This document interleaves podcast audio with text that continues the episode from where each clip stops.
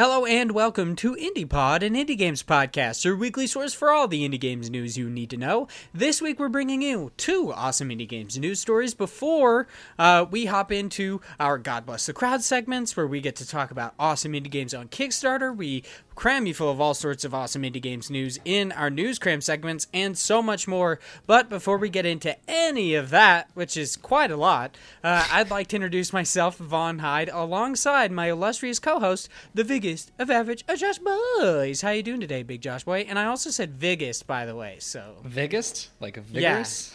I don't know. I don't know. Maybe that was like a comment on you being like a vigorous lover, you know? Really just add to the persona of the biggest of average Josh boys. That's uh, that's what I'm known for. Strong, healthy, and full of energy.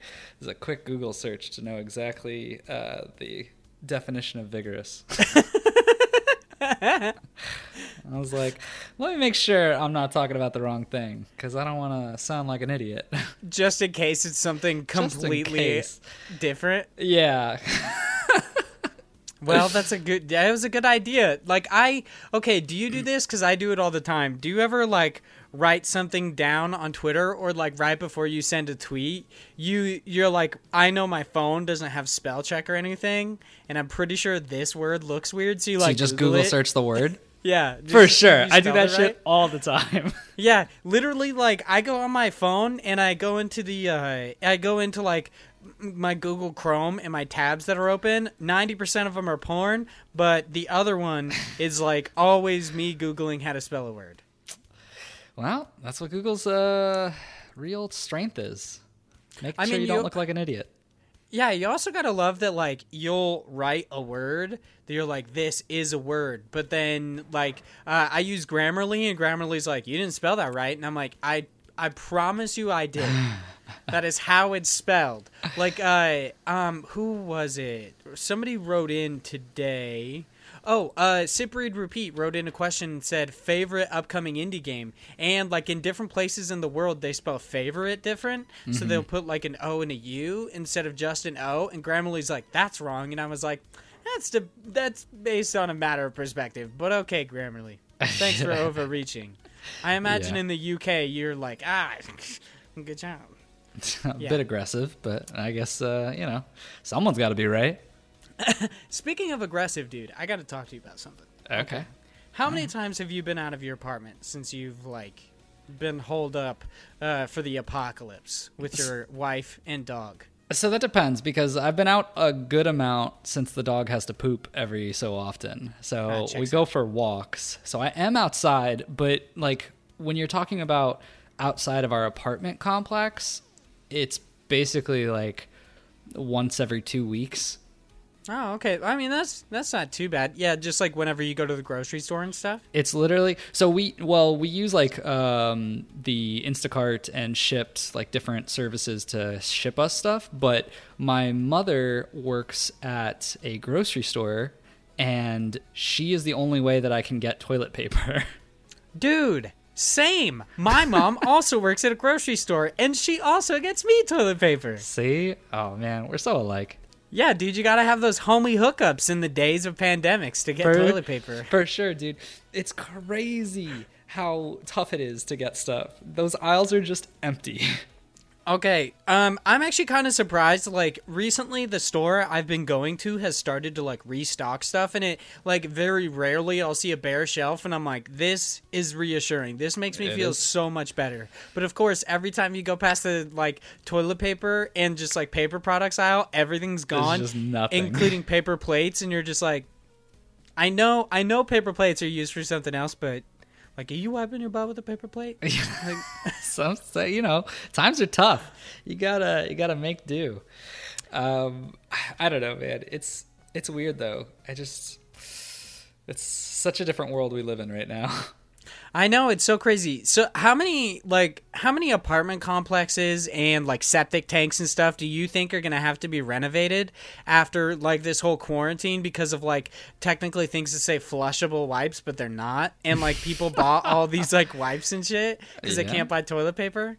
maybe. I don't know. That's a good point. Yeah. I mean there's a lot of things that are gonna like when this is i mean technically when this is over i don't think anything's going to immediately go back to normal or that there will be a back to normal completely but like there's a lot of things that i can see uh, when this is over us coming back and being like what the fuck like i'm sure there's so many people and this is going to go into a dark place but like so many people that are just losing their minds and there's probably like a rise in you know like domestic abuse and like shit like that Oh, Like, there is. Yeah, that's actually a thing.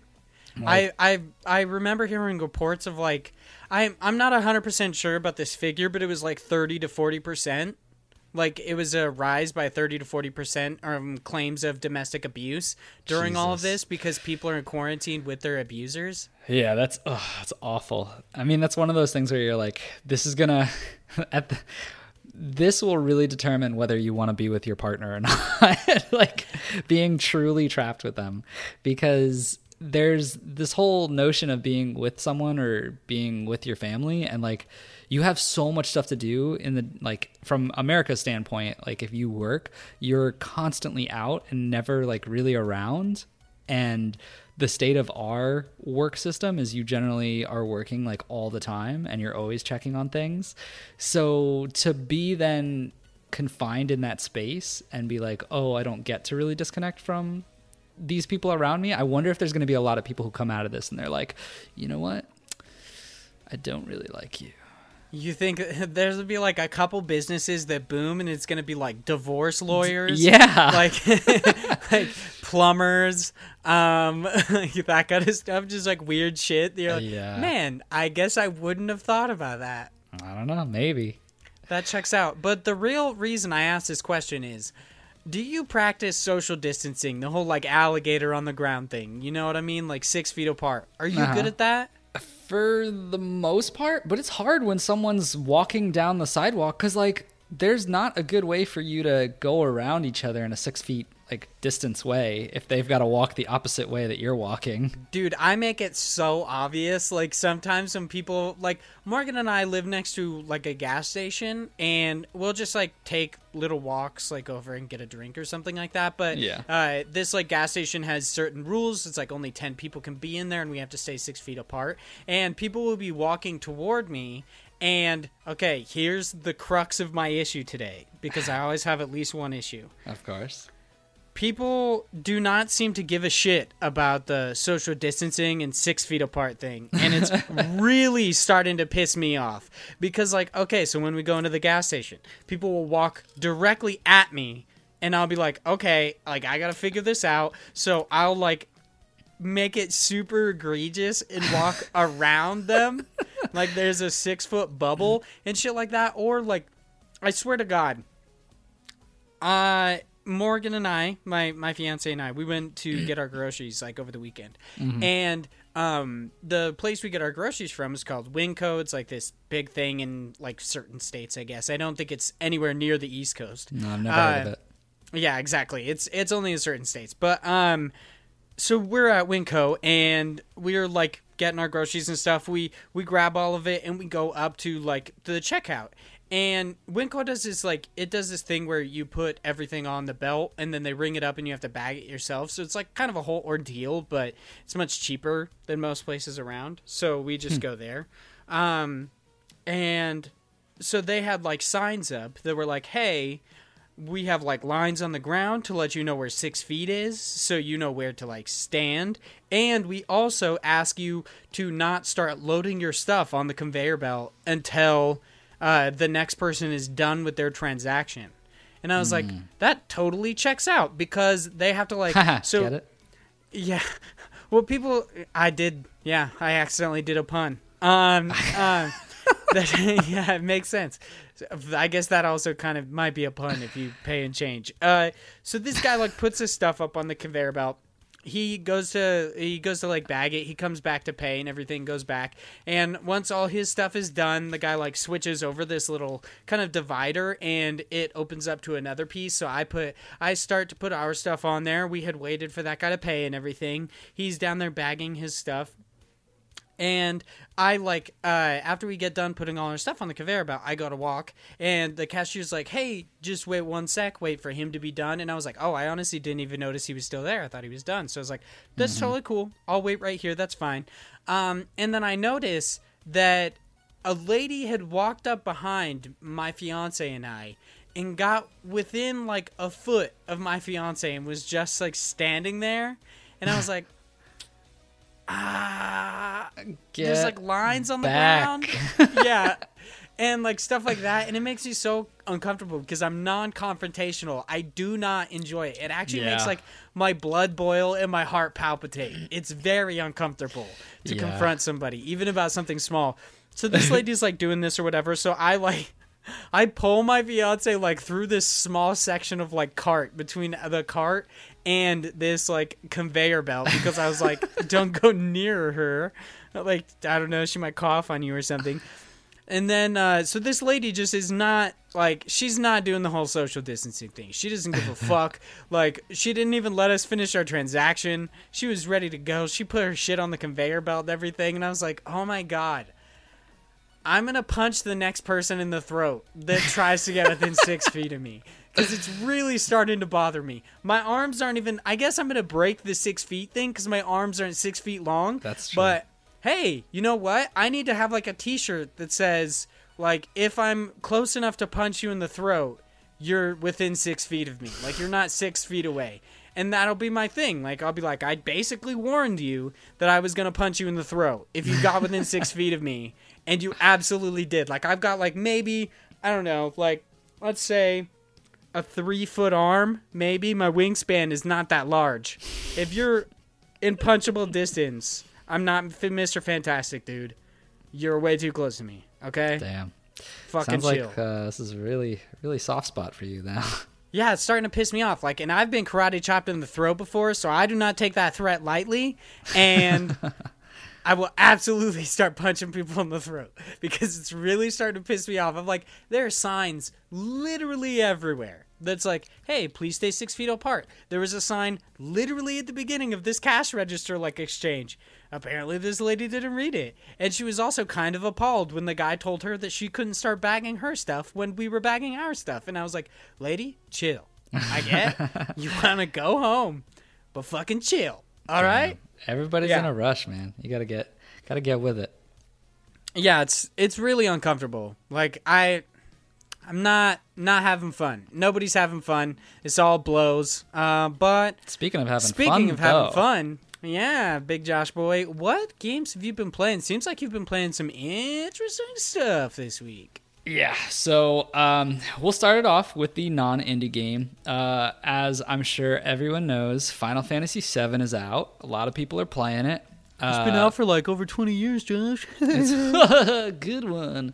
Final Fantasy VII, the remake, has been out oh, okay. as of uh, a few few days. What has it been a week? I don't know. Wh- What is I don't know. They they anymore? shipped out copies like early to people and stuff like that because of the constraints with like uh, retail stores and stuff like that. So Yeah, some I people that was have had it for like a week and a half. Yeah. Well, I just got it digitally when it came out, but Ah, um, which also I, I stupid PS4s. I never play on it. I don't have like any storage on it, and I originally bought it and realized that it wouldn't download, and I was like, "You got to be kidding me!" And I had to like delete a bunch of stuff off of my PS4 because I was just like, "I don't know what's on here. I got to get everything off so I could actually play this game." yeah. Um, my PlayStation 4 being my main console for the longest time, like, and it's not that hard to exchange a hard drive in it, but I waited for like three or four years until they eventually put out the system update that allowed you to use external hard drives. like, oh, well, I I had it for that long, but I was super Right. annoyed because every time I want to play a game, I'd have to delete like five games. Yeah, I had But to delete now- a bunch, especially for Yeah. Final Fantasy VII remake because this thing is huge. Yeah, isn't it like over hundred gigs? It's uh well, I think it was only like I think it was 90ish. But Is I mean it's it's still a pretty big game. Um the the actual game itself. So I've never played Final Fantasy VII. So I went into this blind. Um I also really haven't played a Final Fantasy other than 10, which I was uh, you know, lukewarm on. It was good, but it wasn't anything like crazy to me. Um, I just never really got into the Final Fantasy series. Um, but I love role playing games like RPGs, turn based combat. Um, it's really my thing. But for some reason, Final Fantasy never really like spoke to me, uh, especially when I was a kid. So I never kept going with it. Um, but I have heard so much hype about how you know Final Fantasy VII is one of the the better of all of the series. How um, you know it's just a really great story to the to the game itself. I saw the combat to it, and even though it's not fully turn based, it has like uh, very similar to like a, a, mold of dot hacks combat where you're able to pick skills while you're fighting but it's more of you actually have to dodge and attack things as opposed to how dot hack was very stand still and it'll kind of do auto attacks while you use your skills so um, are you playing with the more like the new action s combat or are you playing like the yes. classic mode that's like faux turn based no so the problem with the classic mode i was going to pick classic mode but when i looked at the actual description of it uh, you can only play classic mode on the easiest difficulty so I oh, was like, oh, weird. yeah. I mean, the way it works is because uh, with easy mode, it's I think it's just easier in general. But with classic mode, the way they do it is it's exactly the same as the game playing out uh, in real time. But the way they make it more turn based is your character is attacking and defending in real time, and you just get to pick the skills and things that it does. Um, so. Oh, okay. Yeah, so I, I wasn't as crazy about that because I was like, well, I don't want to go on easy. I'd rather just play normal because I don't want it to just be a total cakewalk. I want to, you know, at least have a couple of bosses where I'm like, okay, this is a challenge kind of a thing. So I stuck with normal. I've been playing the the actual you know real time combat of it, but I really like it. I think it um, I think it does have some parts where the difficulty spikes um, in a in a weird way. Like you're playing through and you're killing everything and nothing is really a big deal and then all of a sudden bosses just become these like really tough things to deal with. Um, but it's been a lot of fun. I've really gotten into the story. I think another thing that's kept me into it is I have a buddy of mine who has played Final Fantasy VII, really likes it, and got the remake. And so we've been going back and forth, you know, kind of playing in tandem, uh, just talking about each one of the chapters every so often and, and going over like where we're at and things like that. So it's been a lot of fun just going going through. Um, I think uh, the the random like little mini games I'm not I've never been crazy about in RPGs. I, I, like JRPGs always have this thing where they they put all these these weird little games or little other mechanics into the game, and some of them are good, but then like others are such horrible flops. Um, like the there's this one where you have to like basically keep pressing uh, like I forget what it was. It was like putting pressure into a water tank or something like that, and you had to just keep pressing uh, X repeatedly and then press down at the right time to go with this one gauge. And I was like sitting there, and it took me forever to really understand it. Uh, maybe I'm just an idiot, but like until I figured it out, I was just like, this is so dumb. What am I doing? Um, every JRPG, for some reason, has to have a dance like part in it where you press the buttons in an order like you know the the like DDR version of Play, PlayStation controller. So like they always have that. I don't like when they do it because especially with this one because it was very weird. It was like really hard to see what was happening and everything was floating everywhere and I was like I don't like this at all. But like every single game for some reason always has some kind of dance sequence and some weird like get up in it. I don't know why. I think it's just something I've always noticed about these these types of games. But anyway, um I won't ramble on too much about this honestly, I think it's a lot of fun. If you like uh, Final Fantasy games, I think you're going to enjoy it. If you have never played really Final Fantasy games like me, I think this is a good one to get into because I do like the story. I think it's pretty fun, um, but it's not an indie game. So let's move on unless you have any questions. I did want to ask one last question. So I listen to like uh, Colin Moriarty's podcasts a lot, and he talks about like Final Fantasy VII and how he believes that you should play like uh, Final Fantasy VII, the original, before you play the remake, just to see the comparison. Do you think you'd like recommend people do that, or do you think that they should just go into the remake that's instead? Good, yeah, that's a good question. I I mean, I can't say for sure. It was uh, kind of something where if I had more time, I wanted to try Final Fantasy VII and actually play through it. Um, if I really enjoy this, uh, which I already am, but if I really enjoy this and I, you know, I think that it's something that would be worth my time, which you know it, it depends because time is kind of precious right now.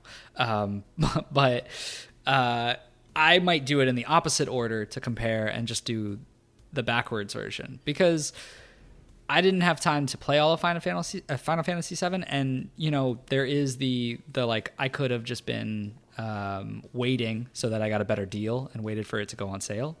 But like I wanted to be part of the conversation, part of the hype, part of actually playing it while a lot of people are talking about it, which you know some people don't always have the luxury of doing. Um, so it is probably good, and I've heard that you know Final Fantasy VII is uh, really great from the series perspective as a whole, even like for past games. I'd like to see it because there are some things that I've heard that might have been uh, toned down a little bit. Like there's specifically a cross-dressing scene in Final Fantasy VII, and I've heard a lot of stories about this being like changed up a lot because of, or you know, uh, not really that it has, but that a lot of people thought it would be changed up because of how it's not as uh, you know Like appropriate in today's yeah like in today's uh, age. So i'd, I'd want to see like if anything just for that scene to see kind of where that's changed. Um, but I don't, I don't have enough uh, you know knowledge of, of the game to say one way or the other. I do think it'll be interesting if I go back, but I think it is going to be harder for me to go back just because of how shitty the graphics will look. Yeah, yeah, they're much more like blocky and like weird muscle form esque like character. Every time I look at that, yeah, I hate it. I really hate the the look of it. But that that being said, though, it will kind of be nice because it'll give me that you know turn based combat approach that I was looking for with this game originally. So that might be enough to be like, oh well, I kind of want to see the difference between how materia was used, the main like power system in that uh, game, in a turn based combat as opposed to this real time stuff. Okay, and I have one last question, and then we can Okay. move on to actual indie games. So, have you? Uh, guys. do you like subscribe to the ideal of like there are no spoilers for this game since it's a 20 year old game or have you like been spoiled or do you think it's like do you, do you think it's like oh this is a new generation coming in and playing an age old game sure but it's very possible that they haven't been spoiled so please don't post spoilers like wh- where do you subscribe Uh, I think don't don't post don't post don't post. Because like okay. like for me i've stayed away from it because specifically i want to go into this you know with a blind uh you know eye to it. I don't know if that's the right expression but with with just a clear mind of i don't know anything. I'm going into it all new. I'm going to find out the story you know my way of how they've set it up for me and i don't really like i get that it's it's old and there's stuff out there but like that being said, there's a way to do spoilers by, you know, tagging it to the sense of saying like, hey, they're like we are talking about actual spoilers, actual game content and how like the story turns in this versus talking about the game from a very generic standpoint of what I did. Um, because there's people like me who have never played this game. And that's why like for like a good example of this is the buddy that I'm playing this game with. He's playing it. He's already played Final Fantasy VII, and so I was talking to him about stuff. And at first, I wouldn't tell him because I'm a little bit ahead of him, and I wouldn't tell him. And he was like, "Oh no, no, no! You know, it doesn't matter to me. There's no spoilers for me. I've already heard it." But for the other way around, he'll never like say where he's at. He'll always ask me where I'm at, just because there's a difference in the storyline. This is my first time actually hearing this versus him getting you know that that nostalgia of seeing it again Yeah, I, I pretty much fall into the same camp. Like, just because a game is old doesn't mean you can't spoil it for somebody. Like, there are games, like, uh, last week we talked about how neither of us have really played, like, Chrono Trigger, and I've heard it's amazing. And if they ever remake Chrono Trigger, I would really like to play it without anybody telling me what happens or, like, spoiling anything for me, for the Right. most part. So, yeah, I, I also kind of subscribe to no spoilers, but uh, I am somebody who does like enjoy spoilers at times. Like there are certain things like uh, like TV shows and movies and stuff like that. Uh, at times I will like spoilers because I like to see the like small details that lead into it. But then that's also something I can do by just like rewatching something. So, uh, but. Let's talk about Mistover. How what is this game? It's got a very cool like anime aesthetic that I'm in. for. It looks cool. Yeah, so Mistover, uh, this game was created by, I believe it's Krafton, is the way to, to pronounce it, both developed and published. Um, so Mistover is a, it's deemed as a stylish roguelike RPG. Um, this is very uh, anime style of Darkest Dungeon. So it is a game that is meant to be difficult. Uh, it's meant to be annoying at times. You're constantly thinking about the resources that you have and how to use them uh, in a better way. Um, very similar to Darkest Dungeon, you decide to take certain elements, so your rations, with you per each dungeon or each scenario. And the way it works is you're all these anime chibi little characters. They're all super cute. Um, and they're being sent by the mayor of this town because there's some evil force called the Mist that's sprung up. And what's happening is that mist is causing these demons, these uh, evil beings and creatures to come out and uh, just wreak havoc in this area. And so you're basically going on these missions out into the the the area where the mist is most heavily affecting. And you're doing performing little tasks or quests. And it might be something like getting these specific resources that are out on the map or defeating a certain number of enemies or just exploring uh, a certain area to a, a percentage. Like you've covered uh, 80% of the map before you come back and you know come back for like a reconnaissance sort of mission. Um, the way the the the actual combat or that world exploration works is when you go into a map, it's a grid based uh, field where you're walking either left, right, up, down, and then uh, diagonally as well. But there's different things such as traps, there's uh, chests all around, there's different keys to find, there's enemies that will walk around on the map and actually look for you and hunt you down. Um, there's a lot going on, and then whenever you find those enemies, it turns into a turn based combat that is very similar to Darkest Dungeon, but a little different because in Darkest Dungeon you would have all of your characters lined in a row and it would be a flat 2D view, whereas this is more of an isometric view of you looking down kind of to an angle at these characters. And you have a, a grid based uh, field where you have nine spaces on your side and nine spaces on the enemy side. And so you have a number of characters, these party members that you can bring, all with their different classes, very sim, you know, similar to most games of this genre, uh, where you have people who are like a healer, a tank, a, magic dealer, an assassin. Um, there's one that's a werewolf. Like there's a bunch of different types of people. And so, depending on where those individual characters are on the map, so if they're on like the left hand side of your field or the right hand side of the field, they might have different attacks that they can use.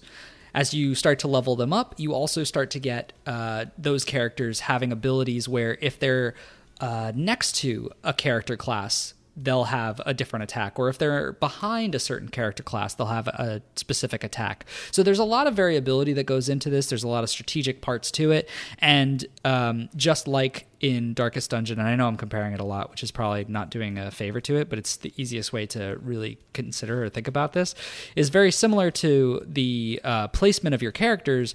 There are attacks that will from yourself uh, make that character move, maybe up one or back one space. And there are also enemy attacks that will move you in different directions. So depending on where you're at, might screw up you know your your entire game plan because if an enemy pushes you back, you might not be able to do the attack that you were planning on doing the next turn.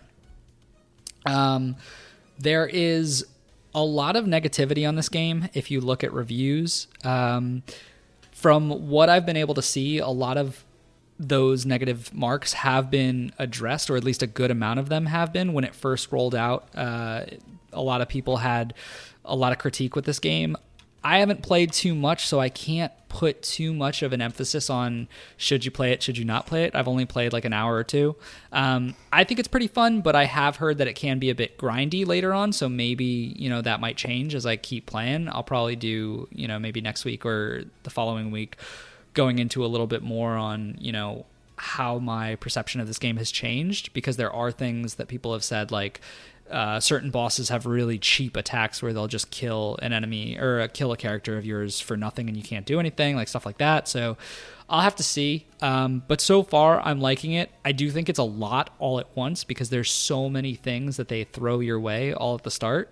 Um, but it's interesting. I'm a big fan of this style of game, of the very, you know, uh, dark and menacing kind of world. Uh, and one of the things that I, I didn't mention that I probably should have is as you're playing through all of this, if you don't finish enough things on each map and you screw up, uh, there's a clock that at the end of each level will tick down. And if the clock ticks down to midnight, I think it is, basically, uh, that's when doomsday happens. And it's what the whole story is around of being like, when that comes to a, you know, the clock strikes midnight, the world is going to end. I don't know what that looks like yet because I haven't got to that, but it's like there's this impending doom of you always have to complete everything, otherwise you don't know what will happen. Like I, I don't know if it's a giant monster at the end that you have to fight that might kill you if you're not prepared by that time, or like I don't know if that's just the end of the game because you didn't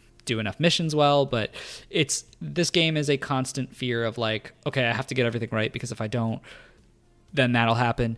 And then while you're there, it's a constant uh, impending doom of I have to have enough food to move every step. I have enough uh, have to have enough luminosity, which is light around you to see things. So I have to constantly keep uh, using different resources. I have to watch out for traps as I'm walking through this area. I have to watch out for monsters that are going to attack me. It's like it's a lot all at once, but I mean, so far I've enjoyed it. Um, but we'll see as I play more. Uh, what are you playing it on? Did you get a code from the developers, or did you like pay for it? Xbox Game oh, Pass. I, I like... forgot. Yeah, I forgot to mention this was actually uh, so this came out for Xbox Game Pass uh, on PC, which I was super happy uh, about because I originally wanted to play this game, um, and it has been on you know my my wish list for a while, and I'm glad I didn't do anything with it because now I get to just try it out for free. Yeah, considering it like right now technically it's on sale on Steam until April 29th for like 23.99 instead of 29.99, but the mm-hmm. like 10 bucks that you pay for Xbox Game Pass PC or whatever, definitely. Five bucks. Oh, five bucks. There you go. At least I Even think. Better Unless value. that's changed. I don't know. I gave Xbox my credit card and then I just kind of stopped watching. So that's probably on me if they're charging me 10 and I don't know. Yeah, I don't really know. Like I went to go set it up the other day, um, and they had like a promotional offer where it was like a dollar, like and then they're like, "It's going to charge you like ten bucks later." I'm fairly certain. I was like, "Okay," and so, then yes. like it didn't actually. I couldn't set it up. It kept saying there was an error, and I was like, "Okay." Oh, well, that sucks. yeah, I don't know, but I I had the same impression too because I remember looking at it and it being like because when I signed up, it, it was doing one of those like it's a dollar, and I was like, "Okay, I'll do it," because that was when uh, what came out. That was when the um, fuck I can't remember the game. Crackdown, uh, Gears of War Five. No, no, no, no, no, no. It's the one something else. The one that I I was so excited for last year, but it wasn't as good. It was the Fallout New Vegas people. Why can't I think of their name? Oh, the Outer Worlds. The Outer Worlds. Yes. Uh, so the Outer Worlds. Uh, I ended up it's just Obsidian, paying. by the way. Obsidian. Thank you. I don't know why I suck at names, dude. Yeah, Obsidian um, Entertainment. So I paid a dollar so I could just play that game, which I mean, I don't think I've even hit up to sixty dollars with how many months I've had Xbox Game Pass. So it definitely worked out because I played a bunch of games already. But like, still, I remember it being something like one dollar, and then it'll be five dollars, and then it'll be ten dollars or something like that. But I still only see a five dollar charge, so I I don't know when that ten dollar thing happens or if it happens. I don't really know. Okay. Whatever. That's pretty interesting. Yeah, I so I went to go set up my Xbox Game Pass stuff because I was like looking through some of my old codes. Like a couple weeks ago, I gave out a code for like Cuphead on Twitter because it's like honestly, I bought this game for the case because I wanted a case for Cuphead like a while ago. Um, Damn. And like I had a code sent to me, so I just like gave it out. And I also remembered that uh, recently I bought a processor off of Newegg because uh, it was like half off at the time. It was like on sale, and I'm building a PC, and that came with like one month free, like uh, Xbox Game Pass on PC. So it's like, oh, cool, I'll get that. And then I go to like uh, check the uh, I I went to go check for the code, and it was like, yeah, all you have to do is download this weird AMD like launcher thing, and then it's gonna check to see if you have this processor installed, and if you don't, you can go fuck yourself, basically. And I was like, oh, okay. So I don't just get to use this code. I have to wait till I build my PC to then put in this processor to use this code, which the code then expired today. So I'm like, eh, doesn't really well, matter. I mean, it's got only this, a like- dollar, so yeah, I, I'm not. I'm not annoyed about it in any way. Like I was just like, oh, that kind of sucks, but whatever. Like I wasn't buying it for that. It just happened to come with it. Um, sure. and I got that freaking processor like half off at the time. Like now it's like three hundred dollars. So pretty happy about it. But uh, there you go. yeah. I definitely uh with this whole like stimulus check or stimulus package to stimulate the economy thing, I'm thinking I'm probably gonna finish my PC. But uh That's cool. Yeah, I don't really know. I'm pretty much just like waiting for certain parts to like come back into stock because a lot of them are weird. Like I had purchased that uh, graphics card through B&H and then it turns out that uh, so it like went on back order and they're like, "We don't know when we're going to ship it to you," which I'm like, "Makes sense because of the coronavirus." And it turns out that they hadn't charged me yet, so they're like, "You could just cancel your order." So I was like, "Ha, yeah, I'll do that."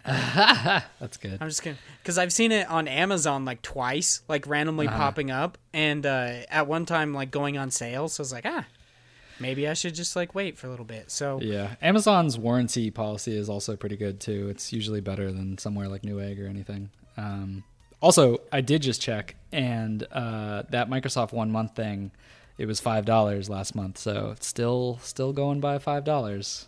Nice. Uh, so a game that I have been playing is called Galak-Z.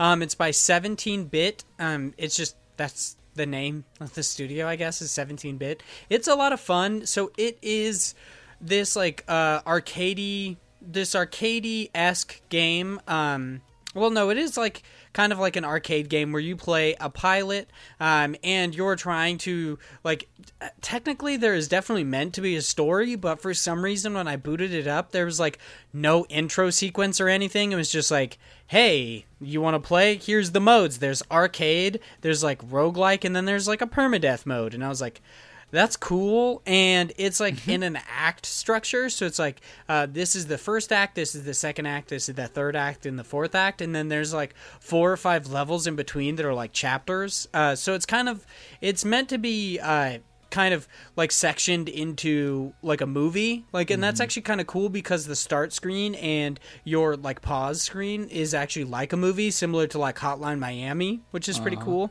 um, but it's much less egregious. It doesn't like flash as much. Um, I like But- it. It reminds me a lot of like a Gradius, but more cartoony kind of. yeah it's got this like this uh kind of i want to say like a cell shaded esque aesthetic. Like it's it's very cool and it's got very thick lines. Um and you play this like ship uh this pilot who i guess you're trying to flee some sort of empire but i have yet to learn about this empire. I just hear about it all the time where like every time one of these empire enemies shows up the pilot's like oh the empire! Fuck you! And i'm just like I, I don't get why you hate them, but okay, um, that's cool. And then there are these bugs that try to kill me, and he's like, I hate bugs. And I was like, I also don't know where these bugs are coming from. This is fucking space, but okay. Space Like, that's- Yeah, space bugs, that's cool. Um, it's pretty fun. It's, uh, so you have like a certain level that you have to go into. You just have to basically get to an objective and then get to a get back to your like waypoint while killing certain enemies along the way. You get a, a score at the end that's like your typical A B like S C D uh, F whatever kind of a score. Um I'm getting B's, so I'm doing well Nice. enough. Yeah. Good Not enough. getting S's like Big Josh boy here. One day, baby, one day. One day I might be as good as game, uh, good at games as you are. Also good at talking. yeah, no, that'll never happen. But the games might. Like the games is something I can train myself. The talking is just like, it's it's something wrong with me as a human being. I was not born with the vocal cords to speak adequately. So you know, I whatever. Um, but yeah, it's a lot of fun, and it actually kind of makes me feel like a real pilot. Like I, I fly around, and the combat at the moment is very minimal. Uh, but I know that eventually I will gain the ability to turn into a big robot, which I'm Yo, very excited. I saw about. that in the trailer, and I was like, "That looks pretty dope."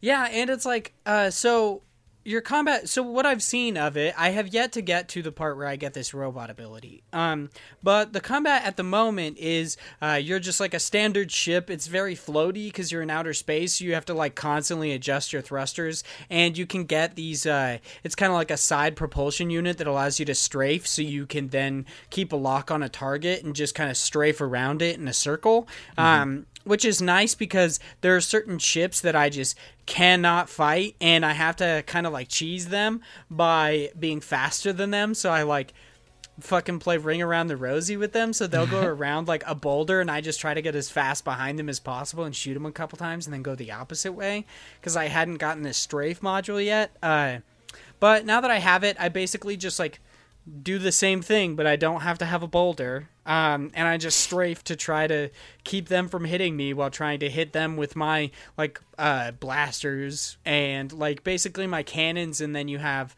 uh, rockets that are like lock on, and if you hold it for long enough, you'll use more rockets, which is really cool. But uh, the gameplay I've seen of the robot is actually much different because you move into the robot, which then they're slower, but they can actually like hold on to enemies and use them as a shield, I guess. And they have a sword, which is pretty cool. Um, I've had this game for a long time. I bought it, uh, like I think two, like two years ago. I bought it through a company called IndieBox, um, who did like collector's editions and like physical copies of indie games uh, through PC. I was I found out about them because they did like a really cool like Hollow Knight physical edition that I ended up buying and getting a cool grub plush for. Um, and they do these things that's like a deal of the day where they have one of their random pieces of like hey this game is on sale right now. This collector's edition for today is on sale and i remember seeing Galak-Z and that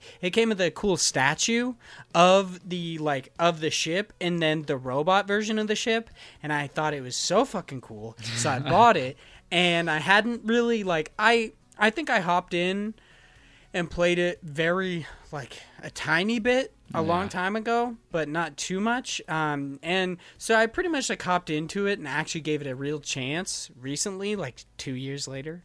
Um, and it's a lot of fun. I'm I'm really enjoying it. I've died a couple times, but uh, I just need to like I think I need to switch up my combat style a little bit. Some things that are really annoying is that at the end of levels you have to use like you have to buy your health back um and you have to buy more rockets which means that like i i guess it is like kind of a punish like it's it's like a carrot and the stick where like if you do poorly in an area then you like you warp out and you then have to purchase back uh your health and your rockets. So it's like oh it's like an incentive system to make you pay or an incentive system to ma- make you play better or to like teach you to play better in a way um but it's really fucking annoying i i'm not a fan of the fact that i have to repurchase my health at the end of every level because then it's like you build up currency throughout a level that you then can spend at the end but at the end i can't buy upgrades because i have to fucking get my health back and shit. And even then, you don't get all your health back. You only get like one module. So, like, I'm on a level right now where I need more health, but I can't get it because I can't buy it. Um, and so I have like two, two or three health modules, I think, and I'm like, uh, this is cutting it close because I only have five plus shield, which regenerates where your health does not. It's that is probably the only thing right now that I find slightly annoying about it. Otherwise, I think it's really fun. Um, I love its art style. I really love the ship combat. I think it's a lot of fun. I have yet to actually get like the robot uh, upgrade, so I don't know how that is. Um, oh, I said uh, on here. So outgunning like other pilots isn't too hard. You just like have to be a little bit faster than them. Like at least the standard pilots uh, aren't that hard at all. There are other versions and like other ships that are slightly more annoying. Those are the ones that I have to play Ring Around the Rosie with, but they're not too bad once you get the strafe module. Uh, but then the bug enemies are actually much harder because they take a lot more damage and they just constantly pursue you. They like won't run away or anything like that. So I end up pretty much like having to think about it more strategically and I have to outwit them instead of outgunning them. So I typically have to like lead them into environmental hazards and stuff like that. Um, and I think that's a lot of fun, even though the bugs are a huge pain in my ass uh, and they freak me out. Um, I don't like the enemy like constantly I get the same enemy dialogue, which is super annoying. So like I'll constantly hear just like some random dude that has a lizard esque voice be like, My shields are blown and I'm like, I don't give a fuck, dude. I don't know why we're on the same like radio wavelength. I think that's probably like a security issue, but whatever. That's cool. And I constantly have to hear that. Or like my character be like, Oh, you imperial like piece of shit kind of a thing and i'm like i don't know why the empire's bad so that's cool. Whatever. Um uh oh i wrote in here it seems like there's meant to be story because i don't know what it is. Literally no idea. Um and uh so I've only seen like one or two cutscenes so far, and the one I got to is very like slow. It seemed to have like it was it was kind of like hitching and it was very dark versus the color palette and everything else. Like it just seemed like they took the saturation and just like lowered it kind of. They made all the colors just a little bit darker and it was very weird. Um yeah, that's that's one of the that and like the having to purchase back my health are probably the only issues I've had, and kind of like the lack of story or at least upfront story.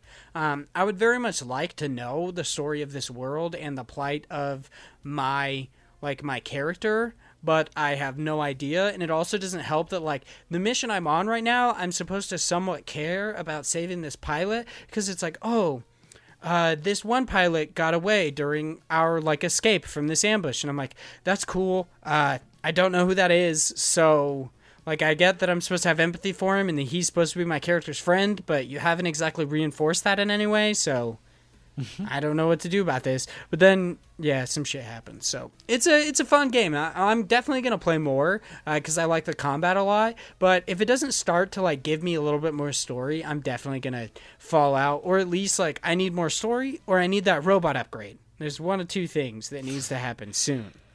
Gotta get the robot. It looks too cool.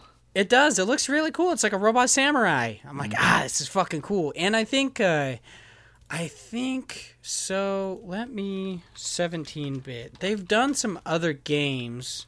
Hmm. You need hold music? Um. Oh, Skulls of the Shogun is one of the games that they did, and I think it's actually pretty cool because they have that like uh, skull aesthetic. They have a sticker mm-hmm. of it on your like on your jet, your like your ship, and I think that's kind of cool. Mm-hmm, mm-hmm. But it has a very similar art style to uh, Skulls of the Shogun, and I very very much like it. It's a lot of hmm. it's a lot of fun. I enjoy that aesthetic a lot. That um, has a much higher review. Does it? Does Galak-Z have like low reviews? It's uh like a seven out of ten on Steam, whereas uh, Skulls has a nine out of ten. Skulls is very positive, and Galak-Z was not that it really matters, but where was it? It was mostly positive. It's like 77% of the 218 reviews are positive.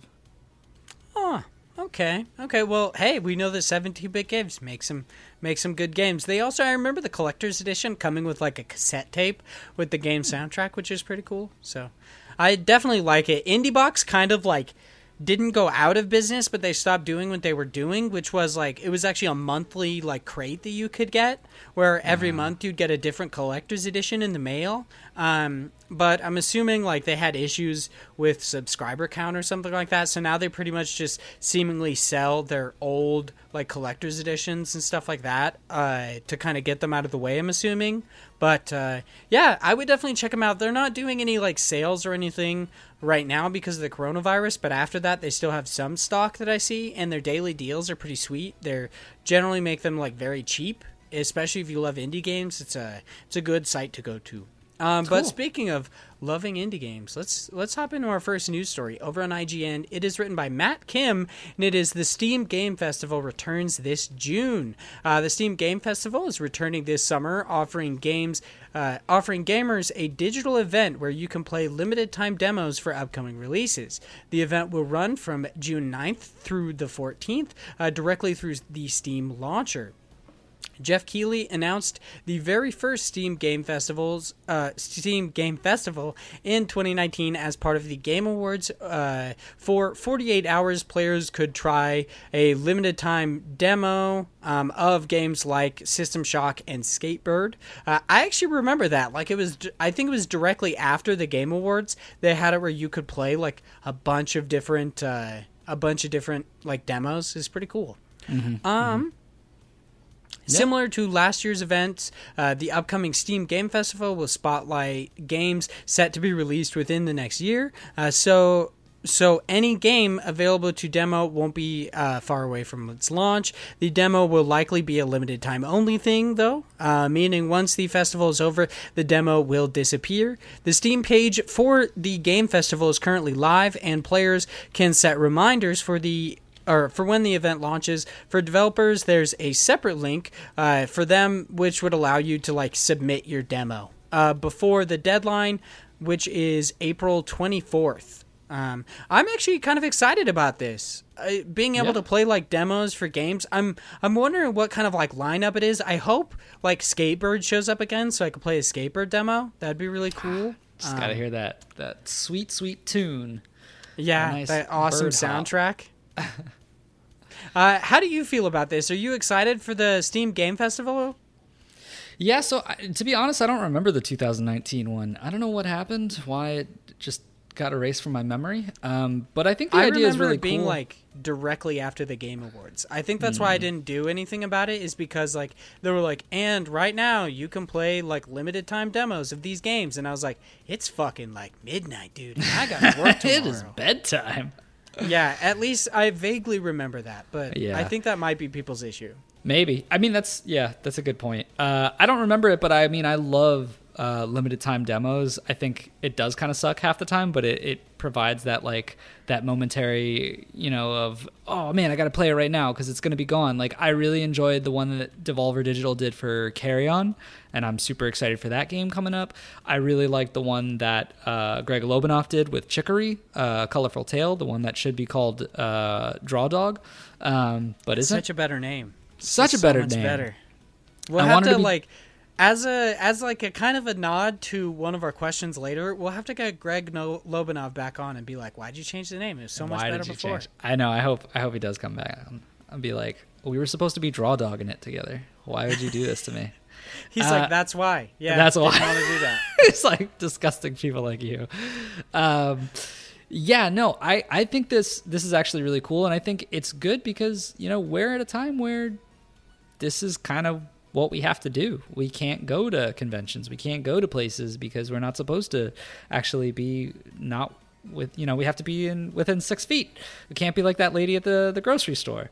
Um, we have this way and this method of actually still being excited about games, still keeping the normalcy of the world around us, even though everything isn't. Uh, and I really enjoy it. I think this is awesome. I hope that there's some really cool indie games that come out of this because, like, one of my favorite things about this is this will attract mostly indie games, uh, you know, indie game developers because this is their time to shine to try and put them on the front page of like, hey, you can play my game. And this is a great way for visibility for me to be like, oh, there's all these new games that I didn't know about. Because, like, even though we're doing, you know, an indie game podcast, we talk about indie games, we look at them generally, there's still like hundreds and hundreds of games that I never even see and hear about later. And I'm like, oh man, this looks cool. Why didn't I ever see anything about this? Like, this is a good good way to to publicize those. Yeah, it's a great way to combat like the lack of exposure because Mm-hmm. yeah, it's like finding a needle in a haystack, finding an indie game that really goes toward you because there's just so so many like Mm-hmm. every pretty much like once uh twice sometimes like three times a month i try to go through the like indie game section the indie game category of steam to see if there's like anything new or anything i'm really looking forward to Right. and it's just like constantly going through page after page and getting like the bare minimum about these games, not being able to play them because most don't have demos. So I think, yeah, like you said, this is going to be an amazing way to let people know about all these awesome indie games, uh, like get their eyes on them, and then they also get to play it. So it's not just like seeing a demo. It's not.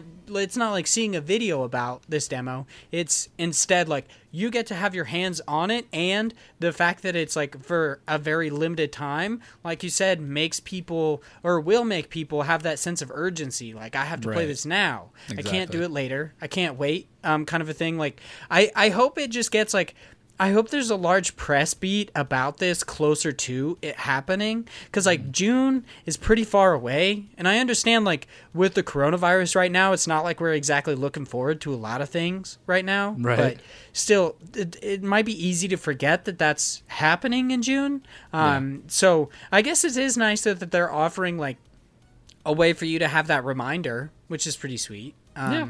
I mean, I'm sure. I'm sure this will, you know, be a bigger thing when it gets closer to. Yeah, I hope so. I hope it pops back up in the news and they're just like, "Hey, just to let you know, this week, Go check you some can play stuff out. Yeah, you can play a bunch of limited demos. Uh, speaking of playing some indie games, our next and last news story for today, or at least the ones we're gonna kind of dive deep into, is over on Polygon. It's written by Michael McWhertor. McWhertor. I don't know. Your name is very interesting. I feel like you could have said that in a less like. It, it's more the way you say the names than the fact that you never know how to pronounce names. You got to say it with Yeah. more confidence. You take too long and you're just. I don't know. Like it's it's probably because I'm not like I understand if you speak with confidence, no one will really ever question you, but I don't want people to think I'm smart. Okay? I'm not. I Gotta- very much let you guys know that I'm not an intelligent person Gotta and I don't want to like I yeah, I'm not going to like feign that I am intelligent and understand how to say how to say this dude's name. Okay? It's Michael McWhertor. McWhertor turn. Uh, he or she, uh, that might be Michelle. I don't know. they uh, write Xbox Game Pass, adding Journey to the Savage Planet, Football Manager 2020, um, and more. I'm, I mean, it's a lot more, but yeah, those are two of them. Um, Xbox Game Pass subscribers will soon get access to games like Journey to the Savage Planet and Yakuza Ka- Kiwami on Xbox One and Football Manager 2020 on uh, Windows PC. Just to be clear, when they say Football Manager, it's a soccer game. Like, just to let you know, it's like a strategy soccer game. So, just Calm down, Americans. yeah, seriously. It's like only in America that that's an issue. Um, Journey to the Savage Planet will be available via Xbox Game Pass on April 9th. Uh, Microsoft announced during the, or it was like last week's uh, Inside Xbox live stream. Uh, the same day, Kemco's uh, retro role playing game, uh, Alvastia Chronicles, will join the Xbox Game Pass library on Xbox One. Microsoft also said uh, Yakuza Kiwami, the extreme remaster of the original Yakuza game, will come to Xbox Game Pass soon. Uh, Xbox Game Pass for PC will also get uh, Alvastia Chronicles soon, as well as Sega's soccer management sim Football Manager 2020, uh, role playing game Mistover, and uh, oh, there you go. Mistover is just was just uh, brought on there, Just brought on there. and why I started Stranger. it's Stranger Things, the game three. In March, Microsoft added Borderlands: The Handsome Collection uh, and Golf Club Two uh, to Xbox Game Pass for consoles. City Skylines, Vampire. Yeah, there's like a lot of them. Really, the thing I wanted to talk about is that. Um, starting on like April 15th, there's a bunch of games that are actually going to be leaving Xbox Game Pass, and a decent amount of them are like really cool indie games. So we've got like.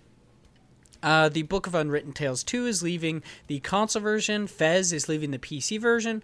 Guacamelee Super Turbo Championship Edition is leaving the console edition. Into the Breach is leaving the PC. Uh, Uh, MX versus ATV Reflex is leaving console. Prey is leaving console and PC. Samurai Shodown 2 is leaving consoles. And uh, Valkyria Chronicles is leaving PC versions of it. I I honestly never really paid attention to the fact that like games are like I know that games are added to Xbox Game Pass, but I never really paid attention to the fact that they are actually taken off of it. That's Yeah. kind of that's kind of interesting. Yeah, I mean, well, they got to cycle through. I think it makes sense, and I'm sure that the way this works is when they, you know, go to a developer or a publisher and talk about putting their game on Xbox Game Pass. It's probably for a specific, you know, contract of like you have a year with us or you have a certain amount of months with us, and then probably based on the actual consumption of this game, the you know Microsoft Studios will probably be more willing to say like, oh, let's re up the contract and keep the game on longer. Whereas games that aren't doing as well, they might push off, or maybe you know just from a developer standpoint or publisher standpoint, they might just want to take it off because they might now have like it's all about you know publicizing what you have out there to the you know the the ecosystem of saying hey we got this really cool game start trying to build up uh, talk around it and then taking it off game pass so that those other people who missed out could be like oh well i heard it was a good game. Or maybe they tried it and they didn't have enough time with it and they're like oh i want to actually buy it now you know? So there there's like there's obvious reasons why a developer or publisher want to do it. There's obvious reasons why xbox would do it just from a monetary standpoint. Um, but i think it's kind of the nature of things. And i think it's good though because at least it keeps the the actual catalog fresh. So it's like you know new in new out or old out. Um, I am a little upset though. I, I uh, actually have always had on my backlog of things to play is Into the Breach, and I was thinking about that the other day with Xbox Game Pass, um, but now I can't. So, so it's like one of those things where now maybe I'll end up buying it later down the road because I can't play it. So I don't know. Yeah, I imagine that's kind of the thing with it is like Xbox Game Pass, kind of like you said, creates buzz around a game, and then they eventually remove it, which also like all this buzz, people are talking about the game, then the it gets taken off of Xbox Game Pass, so I imagine sales increase um, for people like you who didn't get to play it. Plus, Yeah. like right now is is a really nice time for I, I guess like uh like savvy gamers in a way like uh kind of the gamers that want to pinch a penny because there's so many games going on sale right now so i imagine it wouldn't be long until into the breach goes on sale if it's not like right now Yeah, which I'm is a crazy thing to say but i'm fairly certain that it is actually on sale somewhere at the moment So- Maybe. I mean, yeah. There's there's usually ways to get around it uh, and get a, a cheaper copy. Um, I'm just upset, dude. Why is Journey to the Savage Planet only console? Yeah, that is. I also want to know that. Like, uh, Xbox Game I Pass was- is so interesting. Like, I was so excited, dude. I saw Journey to the Savage Planet Xbox Game Pass and I got so happy. And I went on and I typed in Journey to the Savage Planet and I looked and it just wasn't there.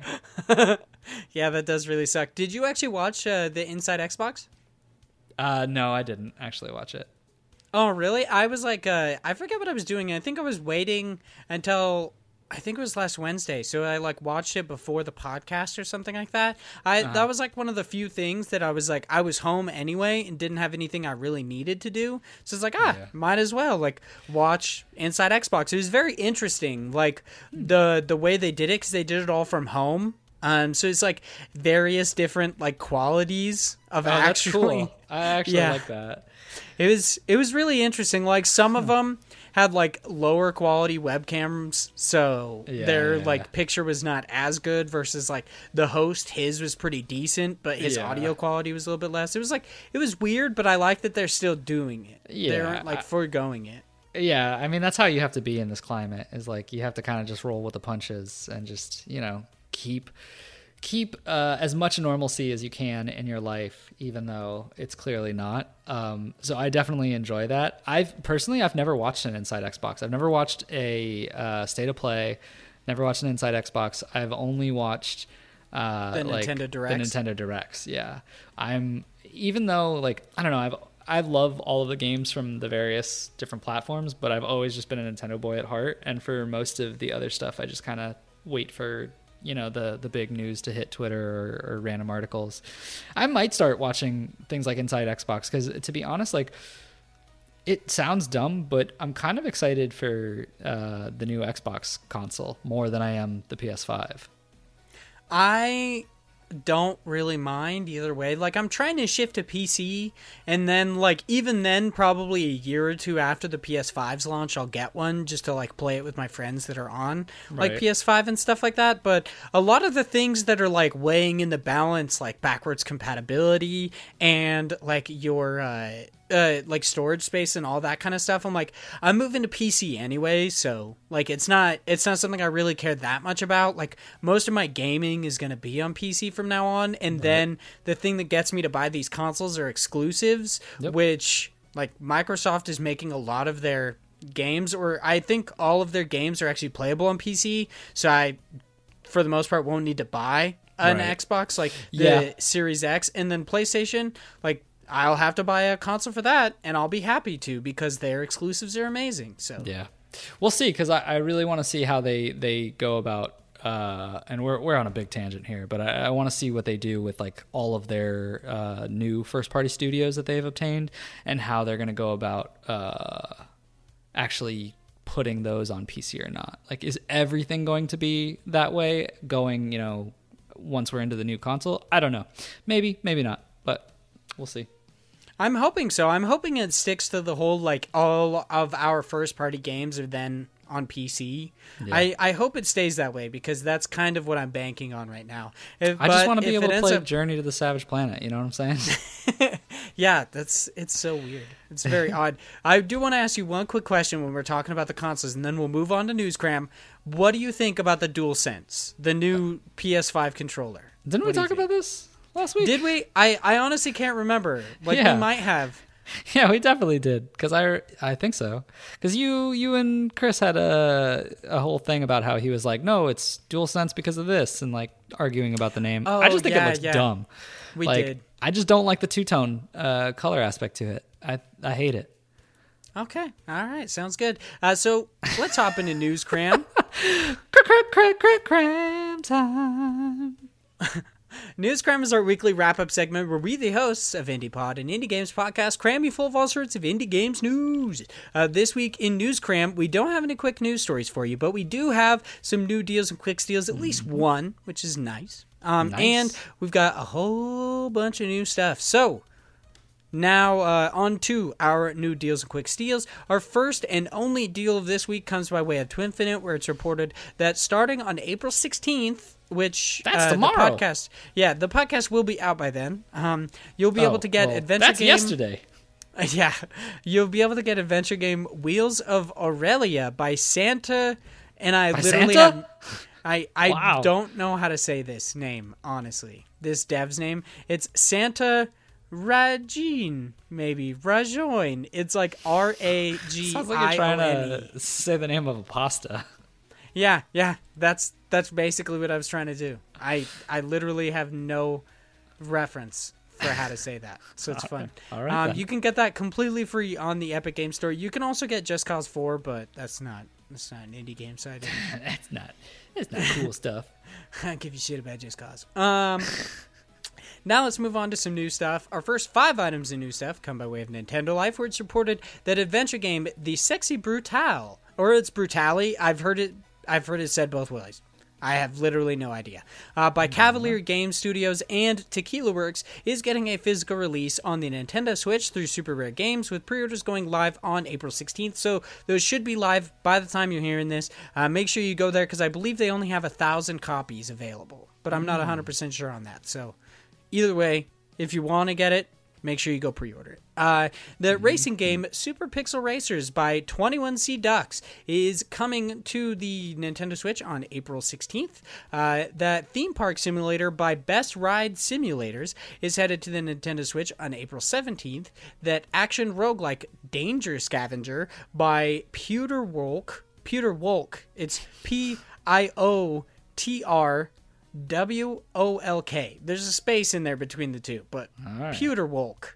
Uh, and Star Drifters is coming to the uh, or coming to Steam in Q2 2020 and other platforms, meaning consoles, uh, in some sometime in Q4 2020.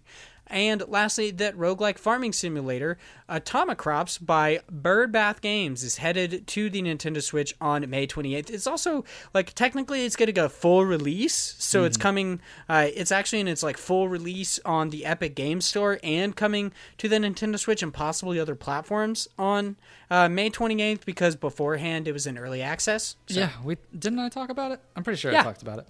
Yeah, you did. Yeah, mm-hmm. it was fun. I I enjoyed it.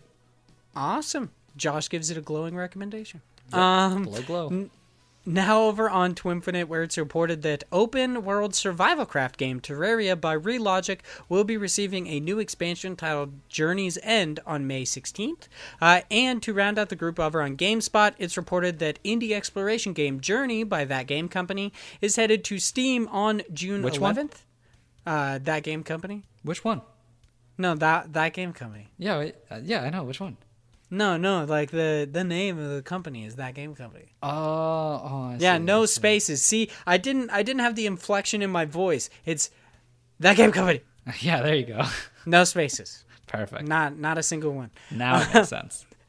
The Souls like RPG Hellpoint by Cradle Games has been delayed from April 16th to sometime in Q2 2020. And lastly, that creature collecting game Temtem by Crema uh, just received its spring update that adds many new features such as ranked match playing, player intros and outros, a battle log, and more. Uh, so, Big Josh Boy. We've been blessed with so many That's amazing me. indie games news stories that I think it's about time we give back to the creators. In our next segment, God Bless the Crowd, this is where the biggest average just boys hops into uh, a bunch of different crowdfunding sites, finds an awesome game for us to talk about, and we do just so.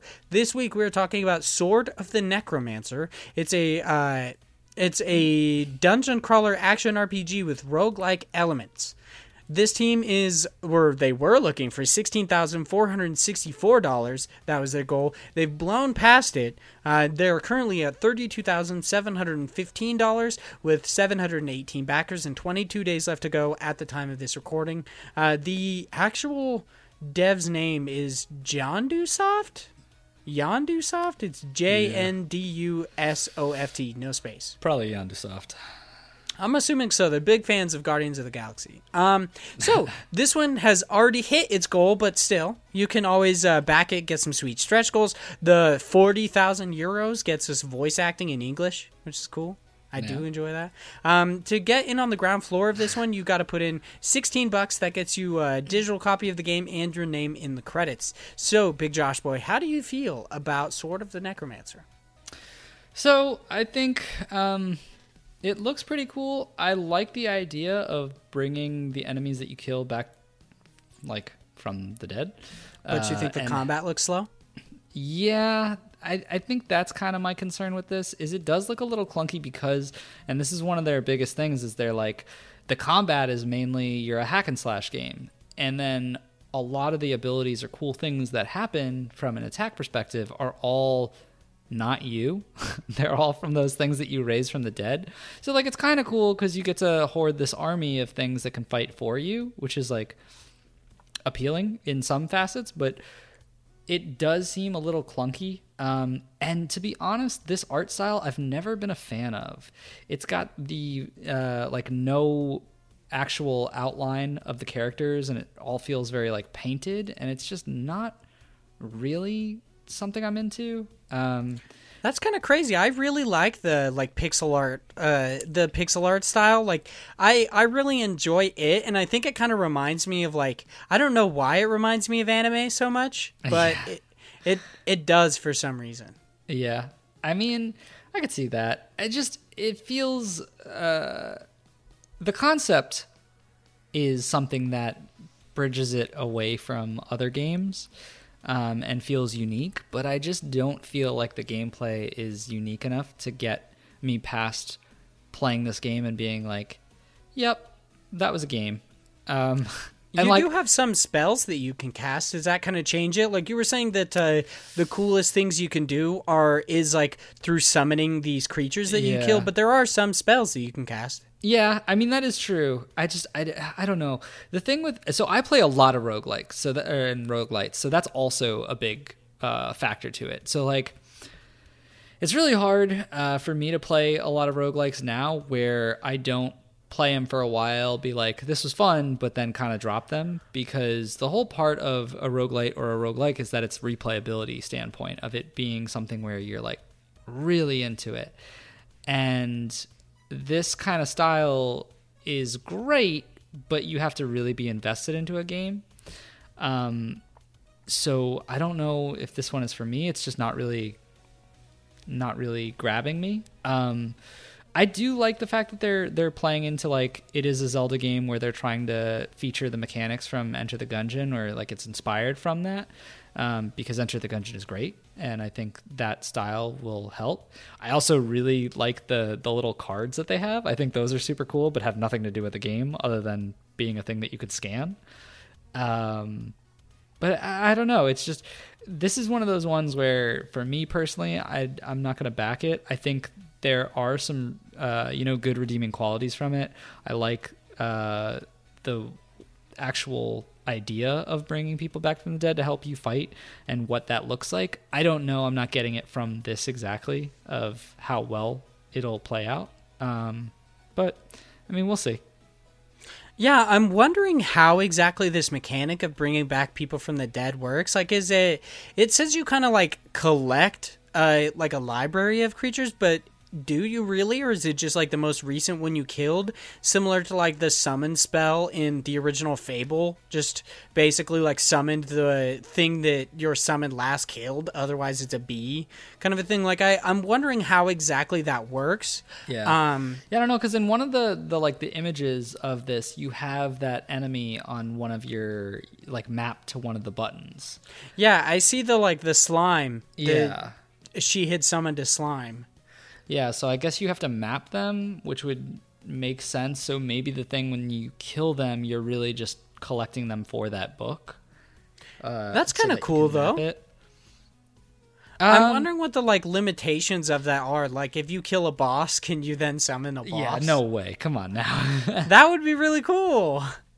I don't think so though. But I mean, I, I like it, but also I would want it to be if I, like if I'm playing uh, someone who's a necromancer or that kind of uh, you know class type, like a witch doctor or someone who's a summoner, like I like games where they do that and they go kind of nuts with it, and they're like, oh, you can have just like endless minions and have like a ton of people that follow you.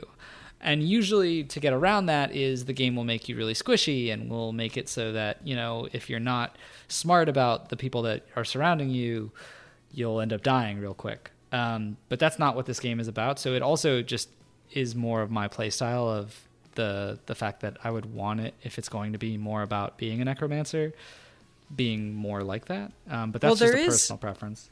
I am. I imagine the reason that they don't make that playstyle very apparent is because your character is not a necromancer; she's a bandit. Right. Um, so she like she's very quick and agile. I'm assuming like the reason it's called Sword of the Necromancer is like that's uh like a relic that you get. Like yeah. it's just it's something that happens and the reason that you can't like uh you're not really adept at summoning, you don't have this like witch doctor necromancer esque like ability, is that you just kind of like happened upon it. Yeah. Um, the other abilities that you have, like the ability to shoot a bow, and then there's a dash, and your like sword, you're you're kind of like sword combat, and using halberds and spears appropriately makes sense for like a bandit esque character. So, um, right. and it's also kind of about like I guess the story of it is eventually getting to the bottom of this kind of like crypt, so then you can gain the ability and knowledge of a true necromancer, and to bring like your uh, your loved one back to life. So I think it kind of makes sense that it doesn't have that that more like necrom like typical necromancer esque yeah. gameplay. That makes sense. It's just not something I'm looking for, you know. Yeah, yeah, that definitely makes sense. I I'm so excited to like have a game where I can like summon different enemies. I think that's so cool. Like summoning a Dullahan is so cool. Like I also really love the well, a some of the enemies that they have. Specifically, I love the Dullahan. It looks very cool, but the like Rester Rabbit or Rester Rabbit looks like a penis, so that's a little odd. Um, maybe that says more about me than it does about this game, but that absolutely I mean, looks it like a penis. it looks pretty close. looks pretty phallic, dude. Um, but I think this game looks really cool. I'm there are a few things that I think are a little weird. Um, I'm wondering how the magic system's going to work. Of course, how that like summoning mechanic's going to work. The archery in this game does not look that like it doesn't look that comprehensive. Like you you have to stand in like a direct line. It doesn't look like you can actually aim. Um, It's just a which- diagonal. Yeah, like it's either straight or diagonal, but it doesn't look like you can really like aim that well. Um, Yeah, yeah. there is co-op though. They're they're I shooting do. for co-op yeah, I do like that. I think that's pretty cool. Uh, you, um, I believe I read that you're not able to do any of the summoning if you're the second player, but it's still cool that you get to play with another person. Yeah, yeah, that's very cool. So you personally are not gonna like back this game right now, but No, would you this- recommend people do? I mean, if this is like, if this anything that we've been saying sounds interesting, I think that this game will still be good. I just don't think this personally is something that I will jump for right now. This is another one of those. I'm gonna wait and see kind of what it evolves into. I would honestly like if if I wasn't kind of like trying to save money or anything, I would actually probably back this. I think it looks really really cool. Yeah. Um, when is there like projected release Uh, date? I see November 2020. Yeah, yeah. I wonder if that one is gonna, if that's like actually kind of like realistically feasible, especially right now with the coronavirus. Or Yeah, I don't know. I mean, I think it is. uh, So it's interesting because the coronavirus, although it is impacting a lot of places, I think with most Kickstarters, it's probably not as big because a lot of these are digital copies. And that's a lot easier to roll out. And most indie teams are smaller and probably already used to working, you know, uh, online uh, or in a small space. So I don't think they'll probably be as impacted in that sense. But you're right. You know, I don't know all all that there is about you know their personal backgrounds and what they're dealing with right now. So it might be, um, but we'll see. yeah, the I I initially had thought I was like, oh, it's cool, kind of like it's not cool, but it's nice that indie developers kind of work from home and remote typically anyway, so that they weren't being like super like they they didn't have those typical effects of the coronavirus where like everybody's in their homes and stuff like that and they have to learn how to work remotely like a big reason that a lot of games are getting delayed. But then when you think about like I guess the larger picture if they're an indie game developer like uh, if they have kids their kids can no longer go to school and no daycare or anything like that so they have to Yep, juggle that. Mm-hmm. and like other things that are just like everyday life issues so yeah i i think it's like uh it is i imagine it's nice for them to already kind of have the capability to work from home but yeah, there are definitely probably the like similar struggles to to most people yeah. I Um, mean, everyone's dealing with their own thing. You don't know.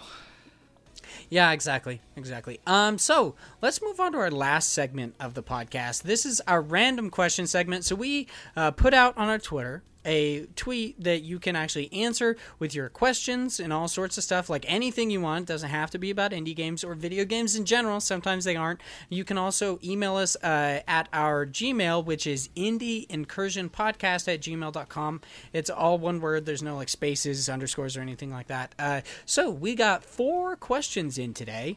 Sip read repeat writes in and that is actually like a it's a it's a website, but they do a lot of like indie game stuff. They do a lot of indie game content, and our friend Chris Penwell writes for them. So I would absolutely recommend checking them out.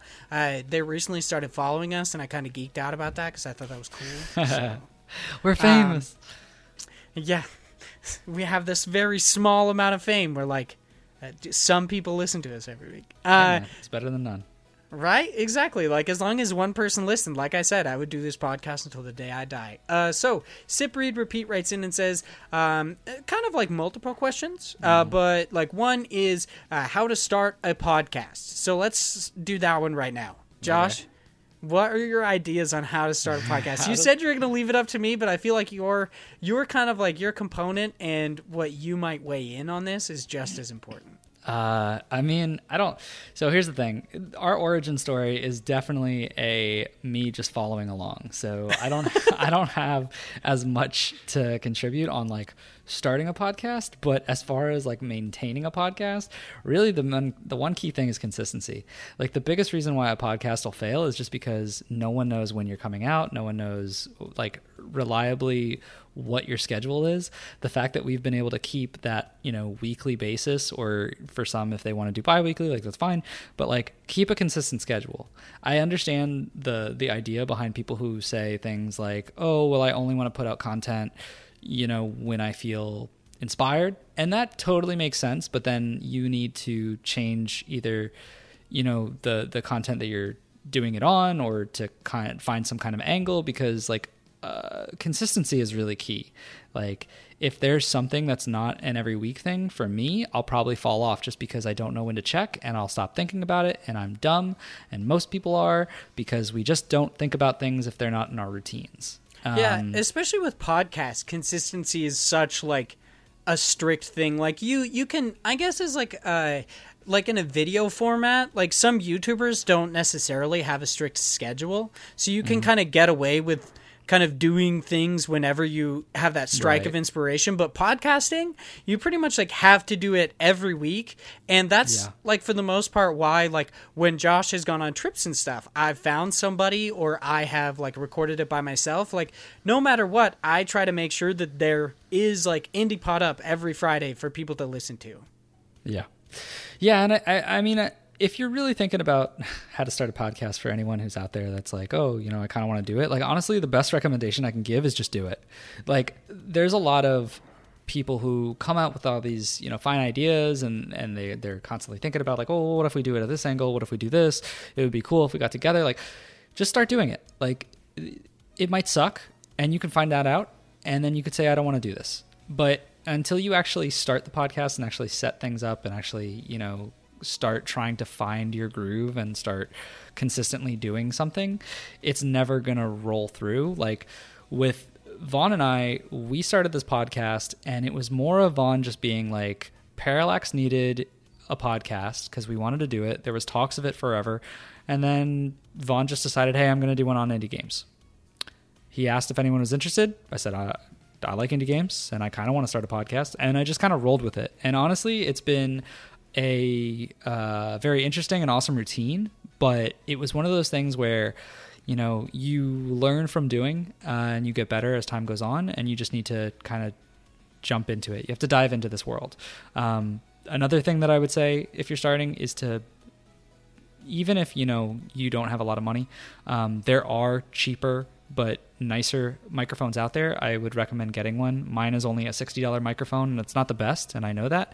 I also know I don't have the best area, but like this is better than a headset mic. And this is going to give you a lot better quality for all of the different, you know, episodes that you take. Um, it's super important because although there is that level of you want to keep things real and you want to sometimes have background noise in the back, like certain things, because that makes it seem more realistic and more down to earth.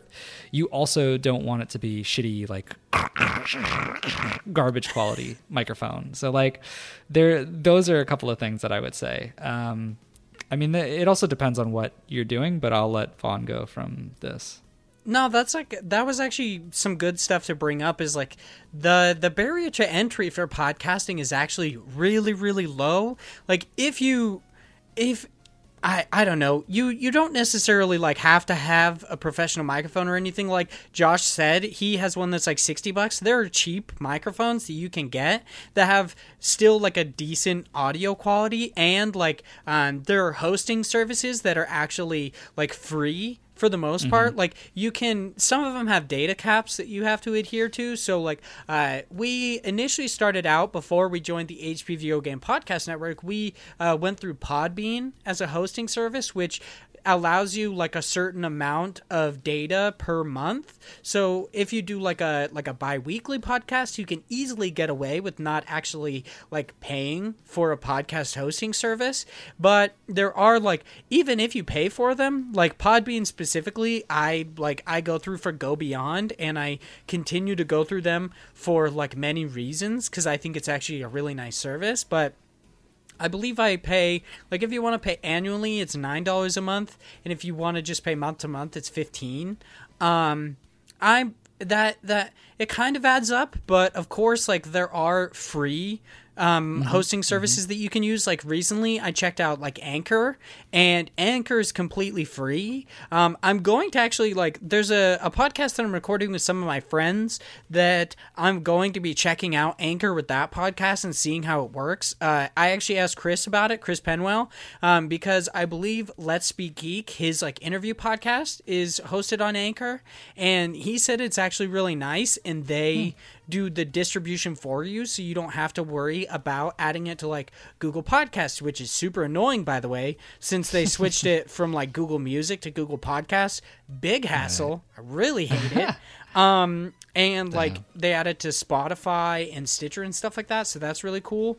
Um so yeah, the the barrier to entry for podcasting is very low and like be prepared to like Josh said, kind of like roll with the punches. Like you you might come up with a podcast idea, but it more than likely will not work the way you want it to the first time. And you also might not have that like that rapport with your co-host. Yeah, that, for sure. Think about the first couple episodes we did. It was like it was Yeah. very awkward. It was very awkward and it was weird. It was like way way different cuz we also had like other people on here. We eventually were like we stopped having guests. We no longer allowed guests on here. That's for the most part like one side is laziness, but another side is that uh like we kind of stopped doing some of the dev interviews and stuff like that, like having people on for interviews and stuff. I mainly stopped reaching out because I wanted to focus on kind of like building up Josh's and and my rapport and I feel like we have a good back and forth now and that's something that you have to commit to. Like we've been doing this podcast for over a year and mm-hmm. it took us a while to get there. You also have to be prepared to like and I understand this is like this is one part of many questions that Sip Repeat wrote in with. Uh, but Yeah, this is true. this is very important um, to talk about because if you want a podcast, it's it's so easy. You just have to be willing to do it. You're not going to see returns immediately, so you have to be prepared to like kind of put content out into a void but be like be ready to to market yourself. Make a twitter account. Like start reaching out to people. Networking is a big part of this. Like uh we wouldn't be part of the hp video game podcast network if i like hadn't written for handsome phantom really. And Yeah. There's like a lot of different stuff that wouldn't happen if I didn't network with people or we didn't network with people. Like we've had people on the show like uh Jake James or yeah, I think his name is Jake James Lugo. Um Yeah. Yep. that was kind of like a networking opportunity where we talk back and forth every now and then. You can like meet developers and stuff. Like it's really not hard. You just have to be open to like one, you have to make time for it. Two, you have Yeah. to just come up with an idea, and three, you have to be just ready to roll with the punches. It's it's not hard. You just pop in, you develop that rapport, you go episode to episode. Sometimes like we've had segments on this podcast that I really wanted to do, um, but they just really didn't work. They Yeah. I did not like them. Um, setting them up was annoying, and actually doing them really, I don't think. Yeah. that it- Remember Fries Day? Yeah, like um there's like there's all sorts of stuff like you just you really have to kind of be malleable. Be ready to change things and don't be afraid to because you never know what might hit. But uh yeah, really consistency is the key though. Good question. Yeah, yeah, it's a great question. I really like I want more people like podcasting like everybody has a podcast. That's like a, a joke. Everybody's got one. But like Yeah. Quality podcasts by people who are like passionate about what they're talking about and that are willing to kind of like put in the time to do it are few and far between and when you find one it's fantastic like i'm i'm mm-hmm. so glad also this is something that Josh is not going to feel, but I absolutely will. Okay? Okay. you have to find a good co-host. Like that sounds weird, but if you're going to do it with somebody, you have to find somebody who's willing to put just as much time into it as you are and somebody who's like just as passionate as you are. I got very lucky. So when we started out this podcast, we had multiple people who wanted to like be on an indie games podcast, but like they couldn't commit weekly. Luckily, Josh could. And we've become friends because of it and I think this podcast is amazing mostly because of him.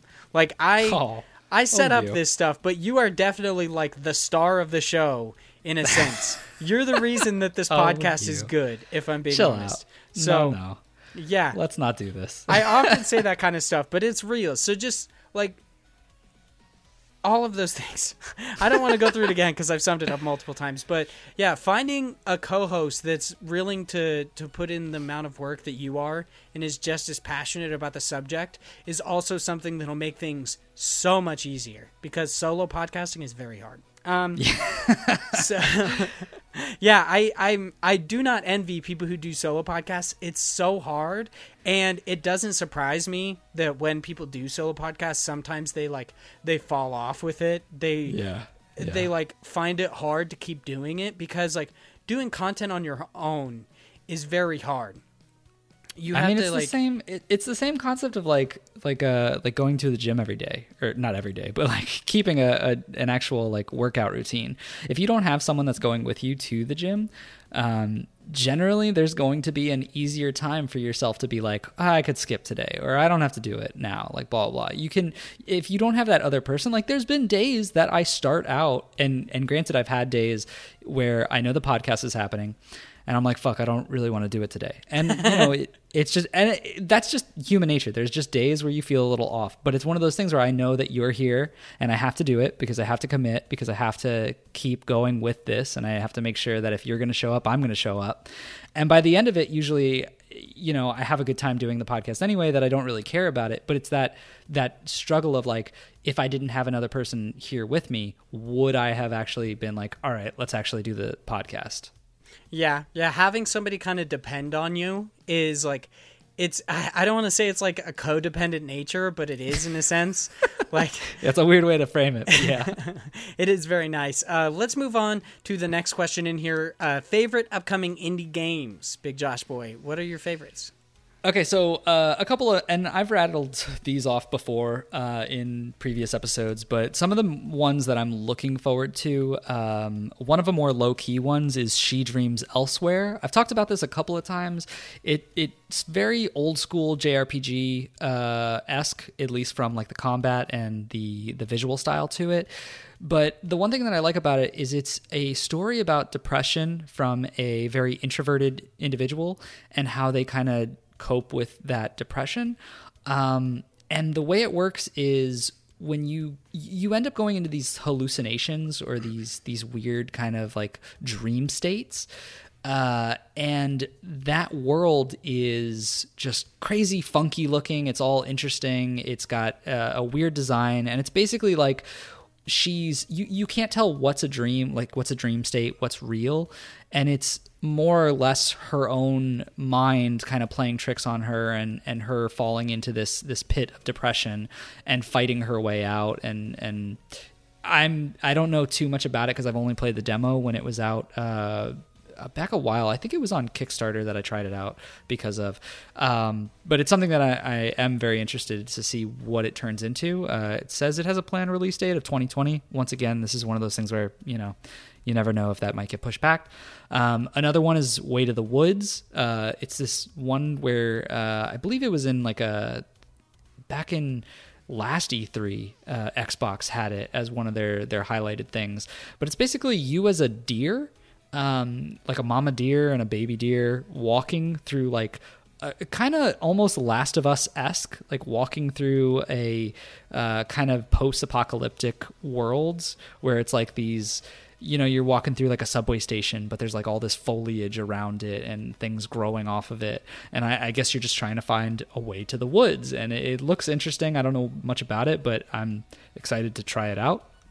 Um, and then there's Carrion which is you fighting as this weird meatball looking evil monster uh, trying to just eat humans and get out of this lab that they've put you in from Devolver, published by Devolver Digital. Uh, I tried out the demo. The controls to it are a little like tough to get at first, but I just really love the idea of you just being this weird, crazy blob monster just eating people. Um, those are some of them. There's a ton of other indie games, but like I said before the podcast, anytime I get these kind of questions, my brain always dumps and is just like, I can't think of a single thing. So I looked it up really quickly, and these are the first ones that came to mind. Uh, for me, some of my favorite upcoming indie games, of course, there's things like uh, Team Cherry's next game, Hollow Knight Silksong. Oh, of course. Of course, had to bring it up. Um, Heart Machine's next game, which is Solar Ash Kingdom, that's the developer of Hyper Light Drifter. Um, that one's kind of interesting because we don't know anything about what it's going to be. It seems to be a 3D, like, uh, like kind of like an action platformer, but literally no idea because it's a big departure from Hyper Light Drifter. But I very much am looking forward to it. Uh, there are other games like Ribbiting Saga and Garden Story are very similar, um, Mm-hmm. but those look really, really good. They're like uh, these 2D kind of like, uh, kind of harkening back to like seemingly like Zelda Link to the Past kind of stuff. Like it, it they look very similar, but of course with like uh, more like 16-bit pixel art. Um, but they look very good. I I very much enjoy those, um, mostly because of their art styles. Like the gameplay could be lacking, but I love those art styles so much. Um, One is like you play a toad, like a like a frog, um, and I honestly don't know much about the story because there's not like a whole lot to reference for it. Um, I did find a demo though that I'm actually gonna play when I was trying to look up stuff for it. Um, and Garden Story was uh, it's one of the things I forget what it is. Like it's one of the games that's in conjunction with Viz Media and that weird like publishing or development Oh, studio out of Oregon. Yeah. I can't remember what the other one is called. I always it's like that weird puzzly like anime looking game. It's like uh, the world next door or something like that. It's yeah, uh, it's- yeah, the world next door, cat lady, Yeah. and uh, the garden story. Yeah, Garden Story I like a lot. You play a grape. And I think that is so fucking cute. I love the art style so much. Um, there are a couple other games I'm really looking forward to, like Eastward. I think looks absolutely amazing. I got to play the limited time demo on that one, and it's fantastic. Um, I did have some issues with it, but it was mostly just, I mean, it was a demo, so it makes sense. Um, Renaine looks really good. That one I learned about because of the Kind of Funny game Showcase, the second one, I believe. It's like a 2D action platformer with very cute pixel art where you play like a little knight. Um, I like the color scheme a lot. It was very, very interesting. Um, there's like Astalon uh, Tears of the Earth.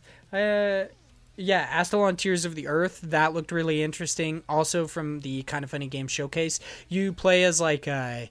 It was kind of like a. It's kind of like an eight-bit adventure that harkens back to like some of the older, like seemingly Castlevania-esque games. Um, you play like multiple different characters that you switch between. It looks very interesting and weird, and I'm I'm really into that. Um, Sounds there cool. was like I think there was one more. Of course, like yeah, Carrion looks amazing. I'm Yeah. definitely excited for Carrion. Um, that's not all of them. That's just the ones right off the top of my head. There is a game coming out like either today or it just came out called Itta. It's I T T A. Looks very good. It's a bullet hell game where you play like um, a girl with her father's revolver and like a ghost cat and some weird shit happens. It looks very very cool. I've been following the development of that one for like 2 years I think. It looks awesome. I would recommend people check it out. But uh, yeah, it's always awesome indie games coming out, dude. Always awesome indie games. Um, let's move on to the last part of Cyprian Pete's question. Such a long question. Yeah, yeah. Um, when are you gonna interview another dev? Uh, this for me is kind of like I I don't know um when like a specific date that we're gonna do it. Like I said before, the reason we pretty much stopped doing it is one one part because of laziness, and the other because I wanted to kind of develop the rapport between Josh and I. But I feel like um probably soon like I, we for the most part the only like barrier toward that is reaching out to the developers and asking Yeah. like if they'll do uh like an audio interview which is at times kind of hard because maybe they don't have like a they typically don't have great quality microphones, but also like indie devs, most of their lives are spent building their fucking game. So Yeah, it's sometimes it's hard to actually get them, especially because in like a news kind of setting of trying to build up that uh, you know marketing around your game when it's getting closer to release. Uh, we've had it where we've reached out, and a lot of times they're like, "Oh, I'm way too busy right now. I can't do something." Like, which you know it totally makes sense because they're really just swamped trying to get their game out. But it, it's also tough, and especially because you you know for us anyway, at least we're very early on into our uh, you know career as far as indie pod goes, which makes it a little tougher. Um, so really, it's more when are we going to just reach out and hopefully get someone? Because I, I feel like we're both the same page, kind of like if we can get someone who's willing to do this and reaches out to us or we reach out to them, like we're always open to talk to a developer about their indie game and see kind of what they're working on or how they're, you know, actually doing this because that's the whole point of it, right? Yeah, I honestly, if any like indie game devs are listening to this and they want more publicity on their game and everything, and they want to do an interview, you can reach out. I would be more than happy to do an interview. It's uh, like really the large part of this is laziness on my part. Like Yeah. and also like finding the time that works in their schedule but also works in my schedule. Like it's a little bit easier now because of the coronavirus and like having to spend a lot of my time at home. But um yeah, yeah, I I don't know if it'd be easy for them though. Yeah, I, I don't know. And I mean, there's, I mean, probably what we would have to do is just find weird times to to work around their schedule and just kind of plop it into the the actual episodes and maybe just do specific either shorter episodes that tailor around that interview or to do separate takes and have like a little mini session as a bonus episode. Um, but it would really depend. Also, if there's a specific developer or game that you want to hear, you know, an indie, like an actual indie dev, uh, for anyone who's listening to us, like the actual fans, let us know, and we'll reach out to them to try and you know talk to someone who you're interested in. I think that would also be cool to hear kind of what the fans want to hear about. You know what I mean? Yeah, absolutely. That's a great idea. Like if if I sip read repeat Chris Penwell, like uh, Samuel Fillion, anybody who's listening actually wants us to interview a specific dev, feel free to let us know. Like DM us on Twitter. Our DMs are open. Um, just tweet at us, whatever you want. Uh, you could send us an email about it, and I would be more than happy to try to set up an interview with the developer. Oh shit! The other indie game that I was looking forward to is Flynn Son of Crimson, by the way. That's the one I forgot. I'm very much looking forward to Flynn Son of Crimson. Keep an eye out for it. It looks fucking great. I'm in that Discord. It's mostly just people talking shit. Just saying. It's pretty depressing. That's a that's a shame. All right, we should probably move on to the next question. Yeah, uh, Chris Penwell writes in and says, "Why do you think anime games suck, and what can be done to improve them?" Big Joshua, you are the, The pinnacle anime expert. anime expert of this podcast. Why do they suck? And I mean, I think anime games suck because they're all fighting games. I hate so like That's my answer, dude. I'm not even joking. Why A are they all 3D fighting games? that's all they ever are. And like I so I would be fine like I was so hyped for Kakarot to come out, the new Dragon Ball game, and then I found out it was just a overhyped RPG fighting game and I was like I don't really care. Yeah, they're like, it's not a fighting game. It's a fighting game with RPG elements, and you're like, that's still a fighting game. It's game. the same thing. it's still a 3D arena fighter. Why are all of them 3D arena fighters? Or there's like games like uh I want to say it's Guilty Gear. Um, that Yeah. are like 2D fighters, and you're like still Yep. close but no cigar, and like BlazBlue also close no cigar. Also. It's still a fighting game. So and granted, like if that's your thing, like that's cool. Like uh, some people are really into fighting games. That's awesome, but like that is not my wheelhouse, and that is what every anime game goes to. So it's just like I don't really care about anime in general, and like also fighting games. So nah. Yeah, for me, that's absolutely why. Is like most of them are fighting games. I don't understand why. Just like branch out into a different genre. I mean, of- it's I, like I get why it's it's a lot of animes lend themselves to being fighting games. Like the Oh, yeah. concept uh, is quite obvious, but like they could also have adventure games. They could have you know there there's more that they could do, and I like there are examples, but it's the majority of games will turn into a fighting game. Yeah, there are cool like there are cool examples like uh Psychopass put out a game I I believe they've done multiple, but they put out like Psychopass Mandatory Happiness, which is like more of a detective game, which is really cool and I've actually like I want to play that game a lot cuz I loved the Psychopass at least the first season of the anime. So Right. like just branching out into other genres really really change it for me versus like always being fighting games because they're just i'm not a fan of that genre. And i don't think i don't want to say that they suck because i don't know. Like i Yeah, uh, that's true too. yeah i think chris is referring specifically to i don't think he likes the uh, my hero academia one's justice game. And it's like i don't know if that's a bad game. I have I no idea. But uh yeah. We'll never know. yeah, I honestly just think they need to do some other genres. Like I thought it was really cool when like and this is kind of like a departure um, but i thought it was really cool when final fantasy 15 was coming out that they put out an additional like uh, it was like a 2d rpg that they put out that was like um, it was something completely different, but it actually kind of like elaborated on some of the story along with like a movie that they put out. So That's cool. that's like, and uh, it's obviously an aside because Final Fantasy is mostly a like a video game franchise, but it would be cool Right. if anime games just were different genres instead of just 3D arena fighters. Uh, John Moore writes in, founder of Parallax Media. Make sure you check out the content at parallaxmedia.one, I believe is the Yes. web address. Um, he writes in and says, "Is your hair also super long?" Hashtag COVID cut. Is your hair super long, Big Josh boy? No, I uh, I actually uh, partially myself. I cut it myself, and then my wife finishes the rest. I've always done that. I, I cut it pretty pretty short anyway, short on the sides, and then a little bit longer on the top, so I can floof it up a little bit and spike it at the like first Ah, part of it. Okay, okay. Yeah, yeah, you know, nice. But yeah, like I don't, I don't, I would have done the same thing anyway. I do sometimes go to a barber to actually like clean it up and get it done well. Um, but I'm just gonna have it a little bit scruffy for now.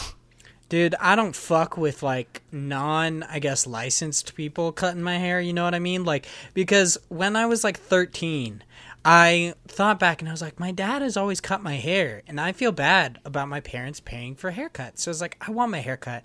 I'm gonna tell my dad to cut my hair. And uh, I hadn't really realized that uh, my entire childhood I had bowl cuts, and there's a reason for that.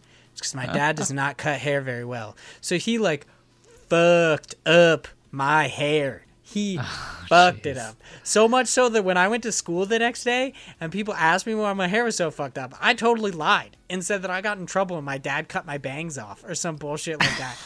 I was like, it looks so bad and I don't want people to know that I voluntarily did this to myself. Yeah, I've I've had something like that similar uh, where uh, the sister of one of my really good friends went into uh, hair cuttery school. I, I forget what it's actually called. Like cosmetology and yes. like barber school. Yes. Uh, so she was doing that and she wanted practice. So she was like, Can I cut your hair? And I was like, Sure. And she was using uh, buzzers and she put it on like a specific side and just kind of like woofed right into my hair. And it was such a bad cut that I was like, Okay, uh, I guess even it out around the sides and we'll keep it long on the top. But it was like so short that I was just like, all right, just military cut it. and I just had to have the full thing buzzed. It was when I just first started dating my now wife, and she was like, What did you do? You're like, I made a mistake. I was like, I should have never let her cut my hair. Yeah, dude, I don't I don't fuck with untrained hands touching my hair. Like I go to Great Clips, which is still like some people think bottom of the barrel. I like them. They've been cutting my hair since I was like 13. Hence, you know, the dad fiasco. Ever since the accident. but uh yeah, my hair is definitely getting longer and it's definitely pissing me off, but I'm glad I wear hats all the time. I'm also going like bald, so it doesn't really matter. I'm not gonna have hair for that long anyway. Like I keep telling my fiance, if my bald spot gets more pronounced, I'm going to shave my fucking head. Damn. but then I'm gonna get Jack like Jason Statham. So there's an upside to that coin, okay? Alright. Like I'm gonna have to get my confidence somewhere. Like I'm not well endowed, and I will no longer have hair, so I gotta get fucking jacked. Um, Yeah, gotta do it. Chase Hopkins writes in and says, "When will the Final Fantasy actually happen, dude? Final Fantasy VII remake is the last one because the world's gonna fucking end. Let's be real about it. That's this. true. Yeah, it's all over. It's all ogre now. And uh, it's all ogre now. um, yeah, the uh, the next Final Fantasy is gonna take like 25 years to come out, and by that time, uh, the world's gonna be wiped out by either a pandemic or a global warming. So, Final Fantasy Yeah, VII remake is in the books. Is the the Final Fantasy. It's like 100 degrees where I'm at right now. It's awful. You also live in fucking Florida. It's still awful. like it's always 100 degrees here, and alligators fall from the sky. Oh man. I mean, I think that would be the scary point if they fell from the sky. Them just being around is fine, but I don't want them falling on top of me. if if literally like okay if there was only one place on earth that alligators alligators alligators if alligators rained down from the sky and like once you cross state lines it didn't happen. Like it's just there's no more alligators um, if that happened i would expect uh us to like i don't know have like a civil war just like basically do our best to sink florida. Like florida's already sinking and i think the rest of the united states would be like it's like why would we even want a state full of just alligators? Like we just fucking sink it let alone the amount of people that like the weird ass fucking florida man shit that you see. Yeah, there's a lot of there's a lot of interesting characters down here. Yeah, exactly. So if alligators rain from the sky, it would absolutely be like the straw that broke the camel's back, and we would just sink it. It would be like Yeah. fucking Atlantis, bottom of the ocean. That bitch. Like Josh will finally move to Idaho. 49 stars on the flag now. Uh, that's it for this episode of IndiePod and Indie Games Podcast. Thank you everyone so much for watching. If you would like to chat with us outside the show, you can follow the podcast at IndiePod. Super easy. That's why we use the name. Um, and. Or that's why we use the Twitter handle as the name. Um, you can follow me outside of the podcast at Hyde Legion on Twitter. You can follow Josh at the underscore Josh ninety. And please, this is kind of like me hawking something, but uh, please check out my other podcast. It's out right now. It's uh, called Go Beyond. You can find it on Twitter at Go Beyond Pod. Um, I really like to just end it with pod because like seemingly nobody's got onto that. That's pretty weird. um, but it's a My Hero Academia retrospective, like a rewatch podcast that I do with Chris Penwell. I really love My Hero Academia, so does he. So we decided to do that. Um, put out new episodes every Wednesday. There's a new episode out today. Totally forgot to tweet about it, so that kind of blows. But I'll do that after this. So. Close enough. Uh, and make sure you guys keep an eye out for our IndiePod Twitter. We post stuff like the question tweet that goes out every Monday, and I remind you about it on Tuesday and Wednesday. We also post the God Bless the Crowd pick on Thursday before the episode comes out, so you could brush out, brush up on it, and uh, know what we're talking about. And uh, we tweet about the episodes on Fridays. Um, and of course, other stuff like if you want to tweet in or you want to get your question read on the show, but you don't want to wait for the tweet, you can always email us at uh, indieincursionpodcast at gmail.com. That's it for us today. Thank everyone so much for watching, and we will see you all next week. Bye, fam. Also, watching? Fuck, I did that again. I did that before too. They watch with their ears.